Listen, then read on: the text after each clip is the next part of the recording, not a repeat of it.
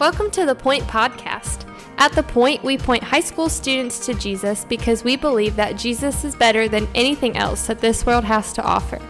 We hope that this podcast is an encouragement to you in your walk with Christ, but that it does not replace the time you're already spending with the Lord. Thanks so much for listening, and here's our awesome high school youth pastor, my husband, Justin Kinley.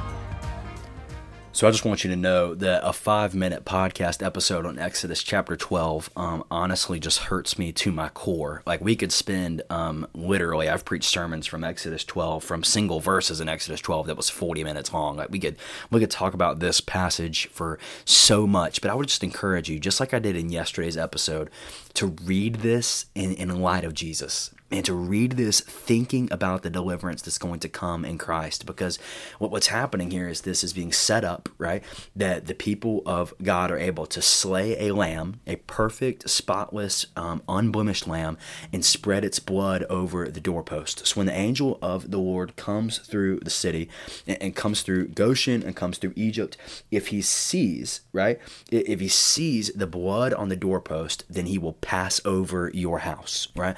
And, and so so literally the people are saved by the blood of the lamb. The blood of the lamb marks them as their house is clean and unblemished, right? And again, I, I said this yesterday, but it's worth repeating is I hope you see how beautiful this is in the gospel, right? In light of the gospel. Because what is this a picture of? It's, it's a picture of the same truth that we are saved by the blood of the lamb. We are saved by Jesus laying down his life, shedding his blood for you and me. And I'm not saved by my own doing, but I'm saved because the blood of the Lamb was spilt for me. Ah, oh, what an what an incredible picture. And it's amazing here that this is an Exodus. I mean, you got the whole rest of the Old Testament. You got several hundred years later before Jesus ever comes on the scene. But God is declaring in an incredible way, pointing us forward to the fact that He's saying, This is how I'm going to deliver my people.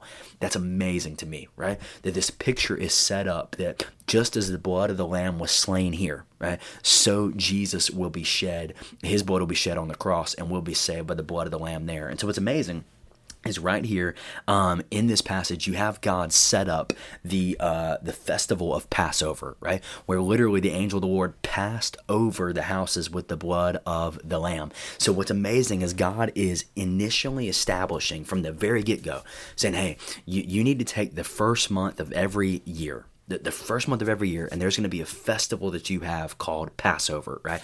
Where you are going to look back and consistently remember and consistently celebrate when God brought you out of Egypt. God saying, I don't want you to forget what's happened in Egypt. I don't want to forget you.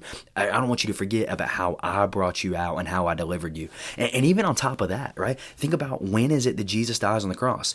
They're celebrating Passover. That's why he's in Jerusalem. So even down to that, in, in many ways, as Jesus breaks bread with his disciples. He's saying, Look, for so long you've been looking back and remembering God bringing you out of Egypt, but you're also looking forward to the future deliverance that I'm about to bring you now. So it's an amazing, amazing picture that the Bible paints. Um, I just I, honestly, and I, I just don't see how people find the Bible boring, right? I mean, because man, what an amazing picture. This is written hundreds of years before Christ, and, and yet it's such a beautiful picture of how God is going to redeem and save his people. And so I'd encourage you with this before we kind of finish up the chapter, I'd encourage you this. I mean, just as the people set up a reminder to remember the salvation they had received, man, let's just remember today. Man, take time as you're listening to this in your car or in your room or in your school, wherever you're listening to this, and remember how God saved you and to remember, just to remember all that God did and has done in your life to bring you to where you are. The fact that He died for you, the fact that He was raised to life for you, the fact that you were dead in your sins and been made alive in Christ. Remember that today. Man, we forget so often. And I think God knows that. God, God knows that we can be forgetful people. And He establishes this with His people to say, hey, you need to set up a time to remember this moment. And so, this final plague, where if the angel of the Lord passed over and there was not blood on the doorpost, the firstborn of every house would be struck down. And so uh, a lot of Egyptians die today because they do not paint the blood on their doorpost. And so this is the last straw where Pharaoh says, "Okay, you go, you, you are released." And so you see in verses thirty-three um, through fifty, the people are sent out of Egypt. And what's amazing is that the Bible says that the people found favor in the eyes of the Egyptians. And as the people are leaving, they're actually given gold and jewelry by the Egyptians. And you know what's crazy is uh, verse 37 says about 600,000 men on foot left. Now that's 600,000 men, not including the women and not including the children. So that's just an idea on how many people were in slavery and how many Israelites we're talking about here. I think sometimes we have the feeling it's a couple hundred. No, it was 600,000 men, and God is redeeming his people. And you know, verse 40 lets us in on something powerful. It says that they were enslaved for 430 years. Let that sink in for a moment. 430 years.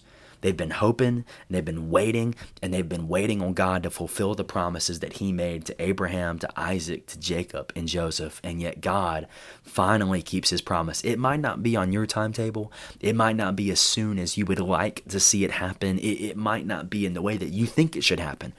But man, aren't you grateful that God is faithful and, and, that God keeps the promises that He makes? He made a promise to Abraham, He made a promise to Isaac and Jacob, and 430 plus years later, God still keeps His promises, and His timing is way, way better than anything that you and I can think of or imagine. So I'd encourage you today, man, focus on Exodus 12, how Exodus 12 points us towards Christ, and take a moment today to remember and just rejoice and celebrate the salvation that you and I have received. Man, man, I love the Bible. And I think it's so cool how the gospel is portrayed here in Exodus 12 that the people were saved by the blood of the Lamb. And in the same way, you and I have been saved by the blood of the Lamb when Jesus died for your sins and when he died for mine. And that's great news to rejoice and to remember today. Thanks so much for listening. The Point is a ministry of First Baptist Church Indian Trail for high school students. We offer life groups every Sunday morning at 8, 9:30, and 11 o'clock and we meet on Wednesday nights at 6:15. For more information, you can go to our church's website at fbcit.org.